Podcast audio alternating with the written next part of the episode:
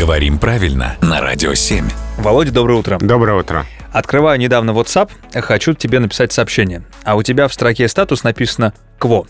Скажи мне, что такое статус-кво?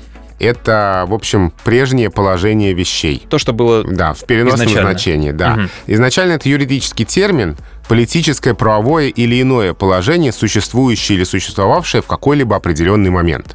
Но это слово вышло из юридической лексики а, в широкое употребление. Вот в этом значении прежнее положение вещей. Можно восстановить статус-кво, отвоевать там статус-кво, то есть сделать так, как было раньше. Почему мы так и не говорим? Зачем вот нам вот эти вот умные дефисные конструкции? Но почему такой термин э, юридический? Потому что юридическая лексика э, во многом состоит из терминов, связанных с латынью, а это из латинского языка заимствование. а, ну вот. Статус-кво буквально положение в котором.